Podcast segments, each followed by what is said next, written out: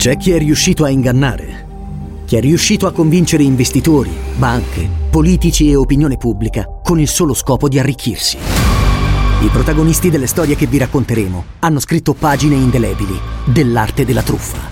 Venite con noi per scoprire cosa si cela dietro la maschera. T-Podcast presenta Storie vere, soldi falsi. Ascoltalo ora su Spotify.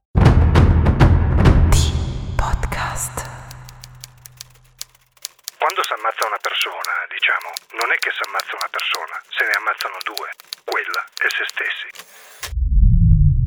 Roberto Benigni.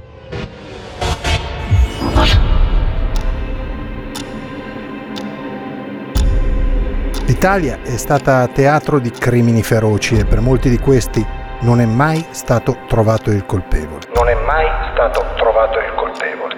Noi ve ne raccontiamo una parte.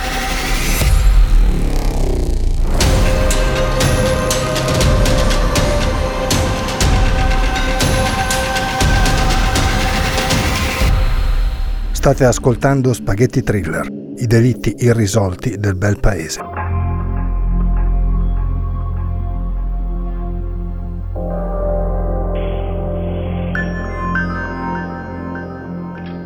Via del Proconsolo è una strada centralissima di Firenze, un piccolo fiume d'asfalto che unisce Piazza del Duomo a Piazza San Firenze, con un susseguirsi di palazzi storici ad abbellirne i confini.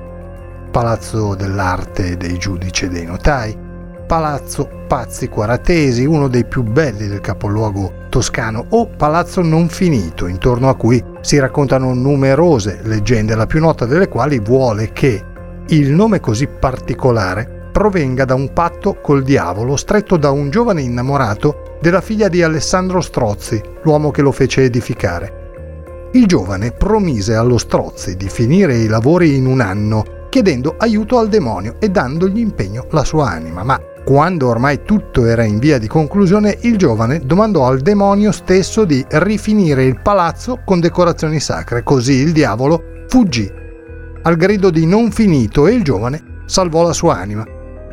Questi sono solo alcuni dei palazzi più famosi. In questo tratto di strada, a pochi metri dal cuore pulsante del turismo mondiale, a pochi passi dalla cupola del Brunelleschi, al vecchio numero 7 rosso esattamente, oggi trasformato in 16, accanto a un antico palazzo di proprietà della curia arcivescovile di Fiesole, si trova la libreria Manuelli, storico negozio fiorentino specializzato, oltre che in libri sacri come facilmente intuibile dall'insegna, in articoli religiosi di ogni foggia.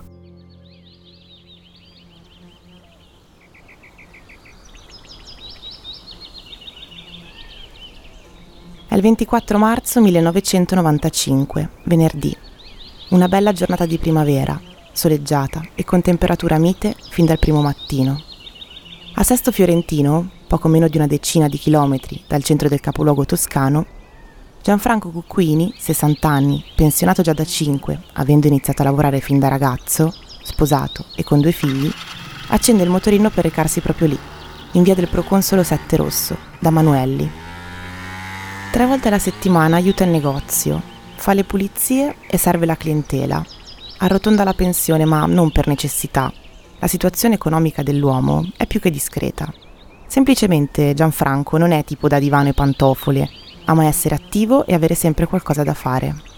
Parliamo di una persona per bene, di un uomo di principi, un uomo che ha costruito la propria vita sul lavoro e la dedizione per la famiglia. Lui, rimasto orfano di padre giovanissimo e per questo messo in collegio dalla mamma, proprio in collegio dai preti, impara la professione di tipografo, quella che diverrà la grande passione della sua vita. Oltretutto la tipografia lo porterà poco per volta alla conoscenza dell'arte, della pittura, della storia. Un uomo curioso nel senso migliore del termine, intelligente, volitivo, forse caratterialmente un po' chiuso, dicono i suoi ex colleghi di lavoro. Di certo, Gianfranco è uomo che soppesa le parole, non ama circondarsi di gente, centellina le uscite serali, ha pochi amici ma molto fidati. Una vita lineare, senza segreti, senza lati oscuri. senza angoli bui dietro i quali non sai cosa si potrebbe trovare. Tre giorni alla settimana, dicevamo. Il venerdì non rientra tra quelli, però quel venerdì nello specifico, una delle due proprietarie gli chiede il piacere di aprire lui. Loro hanno una visita medica importante, rientreranno solo in tarda mattinata e non vorrebbero tenere abbassata la serranda. Così il Cuccuini, dopo una ventina di minuti di motorino, tanto è il tempo che ci vuole per giungere da Sesto Fiorentino fin nel pieno centro di Firenze, arriva al negozio. Fare un favore alle signore non è un problema e Gianfranco è persona seria e affidabile. Così affidabile che le proprietarie gli hanno consegnato perfino le chiavi del negozio. Tanta è la fiducia in quell'uomo a tratti schivo sicuramente riservato, ma profondamente serio e onesto. Intorno alle 8 meno un quarto, forse qualche minuto dopo, dicevamo, il Cucquini arriva in via del proconsolo e, come prima cosa, alza la saracinesca dell'attività. Lo sappiamo grazie alla deposizione di uno degli operai che in quei giorni stanno lavorando alle fognature del palazzo, nel quale è collocata la libreria. L'uomo ricorda di aver fatto colazione nel bar che sta proprio di fronte a Manuelli e prima di entrare nell'androne, che lo porterà al cortile interno, si specchia nel vetro del negozio e la saracinesca è già alzata. Del resto non è difficile ricostruire ciò che accade negli immediati dintorni della libreria quella mattina. Almeno non lo è fino alle otto e mezza, minuto più, minuto meno. Gianfranco a quell'ora, racconta il proprietario di una copisteria che è quasi di fronte a Manuelli, sta spazzando il piccolo pezzetto di marciapiede di fronte all'ingresso. L'uomo lo ricorda bene perché lo saluta agitando la mano e Gianfranco, stranamente, si limita ad alzare la testa, senza ricambiare.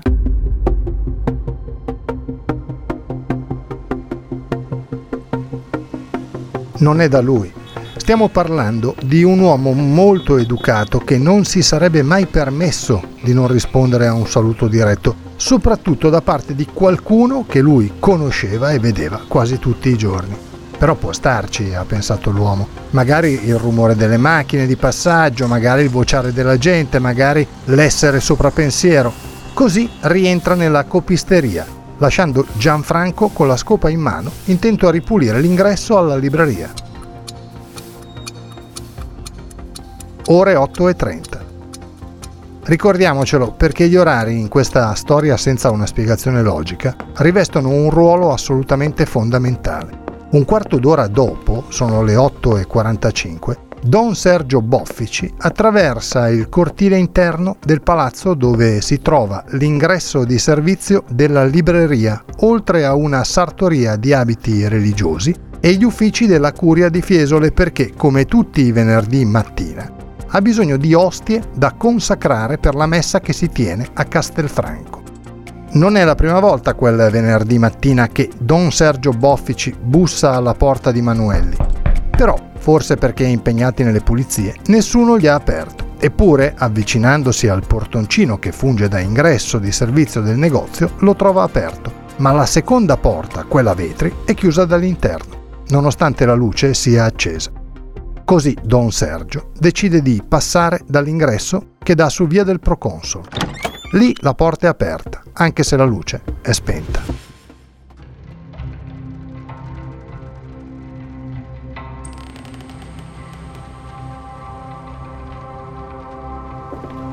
Entra, fa qualche metro e si ferma. Si ferma perché gli pare di scorgere qualcosa di strano a terra, come la mano di un uomo, nascosto da un mobile.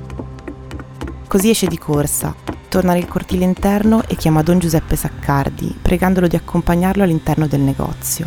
C'è qualcosa di strano lì, qualcosa che fa paura. I due religiosi entrano nuovamente dall'ingresso di via del Proconsolo e stavolta Don Giuseppe non si ferma. Prosegue fino a quella che sembra la mano di un uomo che spunta da un mobile. Così lo vede. A terra, davanti a lui, c'è un corpo, inerme in un lago di sangue. Don Giuseppe chiama un'ambulanza e i carabinieri. Il corpo, quel corpo, è Gianfranco Cuccuini, l'uomo che tre volte alla settimana dà una mano in negozio. Lo hanno ammazzato con 27 coltellate. 27. Le prime due letali, le altre sferrate mentre l'uomo, era ormai sdraiato sul pavimento. È stato colpito dappertutto, dai lombi alla testa, in un susseguirsi di fendenti che sa di vero e proprio raptus omicida. 27 coltellate, ripetiamolo ancora una volta. Tutte a segno. L'arma, che non verrà mai ritrovata, nonostante l'immenso lavoro degli inquirenti che rivolteranno il centro storico di Firenze per cercarla, è una lama tagliente solo da un lato, come un tagliacarte ad esempio, o una forbice, e l'autopsia stabilirà che la lunghezza della lama non è inferiore a una dozzina di centimetri circa.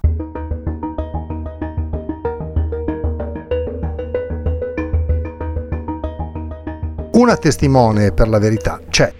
Una donna che, con la coda dell'occhio, vede entrare nel negozio due persone. Li vede di schiena però, una delle due è sicuramente un uomo, possiamo ipotizzare Gianfranco. Dell'altra sappiamo soltanto che ha i capelli lunghi, o almeno questo ricorda la signora.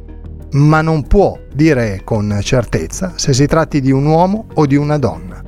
Una volta stabilita l'ora del decesso del Cuccuini, resta da capire per quale motivo l'uomo sia stato ammazzato con tanta ferocia.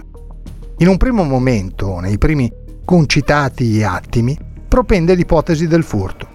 Magari un senza tetto, magari qualcuno disperato, magari dei ladri a cui la situazione è sfuggita di mano.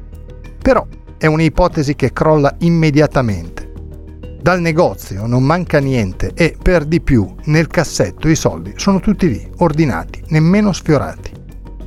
L'ordine. Perché una delle stranezze di questo omicidio brutale è l'ordine irreale che si trova nel negozio. Nulla è fuori posto, nulla per terra, nulla spostato, nulla. Tutto perfettamente in ordine. Ricapitoliamo. Gianfranco viene ucciso tra le 8 e mezza e le 8 e 45 di venerdì mattina, mentre fuori è un brulicare di gente. Ricordiamo per dovere di cronaca che, proprio di fronte alla libreria, si trova una fermata dei mezzi pubblici fiorentini una di quelle fermate dove si intersecano più linee, una di quelle fermate dove qualcuno in attesa c'è sempre. Viene ucciso con 27 coltellate all'interno di un negozio dove tutto è in perfetto ordine, fatta eccezione per il corpo dell'uomo, immerso in un lago di sangue. Chi ha ucciso Gianfranco dovrà per forza essersi macchiato del suo sangue, ma in giro non ci sono tracce. E soprattutto, dal momento che il sangue della vittima deve essere finito addosso all'omicida anche se in piccola quantità, quest'ultimo dove è scappato? Che fine ha fatto?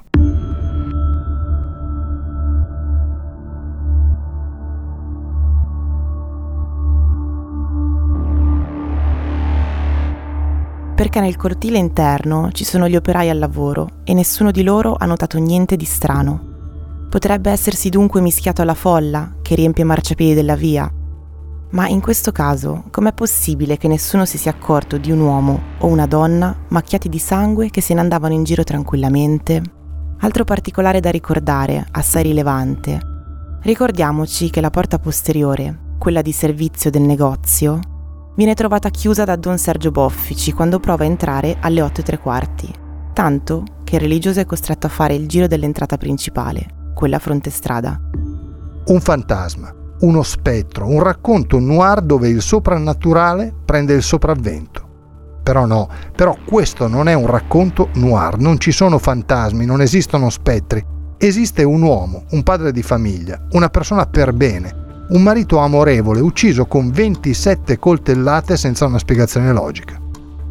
È vero, di per sé un negozio di quel genere, un negozio di oggetti sacri, a parte le classiche frequentazioni, quelle di studiosi del settore o di religiosi, può attirare personaggi strani. Prova ne è che una delle preoccupazioni di Giancarlo fosse quella di vendere a strani soggetti ceri o candele o altro, magari utili che sappiamo per delle messe nere.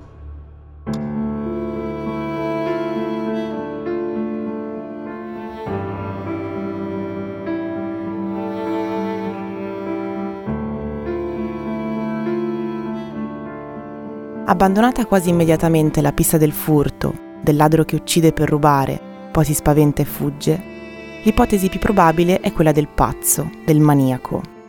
La polizia Nel retro del negozio, sull'agenda di Gianfranco, trova scritte tre parole che a prima vista sono senza senso. Uma, Arum, Uma. Di cosa si tratta? Di un codice? La polizia indaga e scopre che le parole un senso ce l'hanno, anzi, a dire la verità, più di uno. Si va da una divinità balinese, Uma, a un tempio floreale, Arum, o ancora a siti di prestazioni sessuali o pratiche erotiche. Insomma, una forzatura da lasciar perdere. Sicché si abbandona anche questa ipotesi per passare ad analizzare la vita di Gianfranco. Magari un amante, magari una relazione pericolosa, magari ricordate quella seconda persona coi capelli lunghi che una testimone asserisce di aver visto solo di spalle però. Un mix di numerose ipotesi, tutte razionali ma al contempo tutte assai labili e facilmente smontabili. L'unica cosa certa in questa brutta storia è un assassino o un'assassina, a tutt'oggi libero o libera. L'unica cosa certa in questa brutta storia è la morte di una persona per bene, un marito amorevole, un padre di famiglia senza grilli per la testa e con la passione per la tipografia, l'arte e la cultura.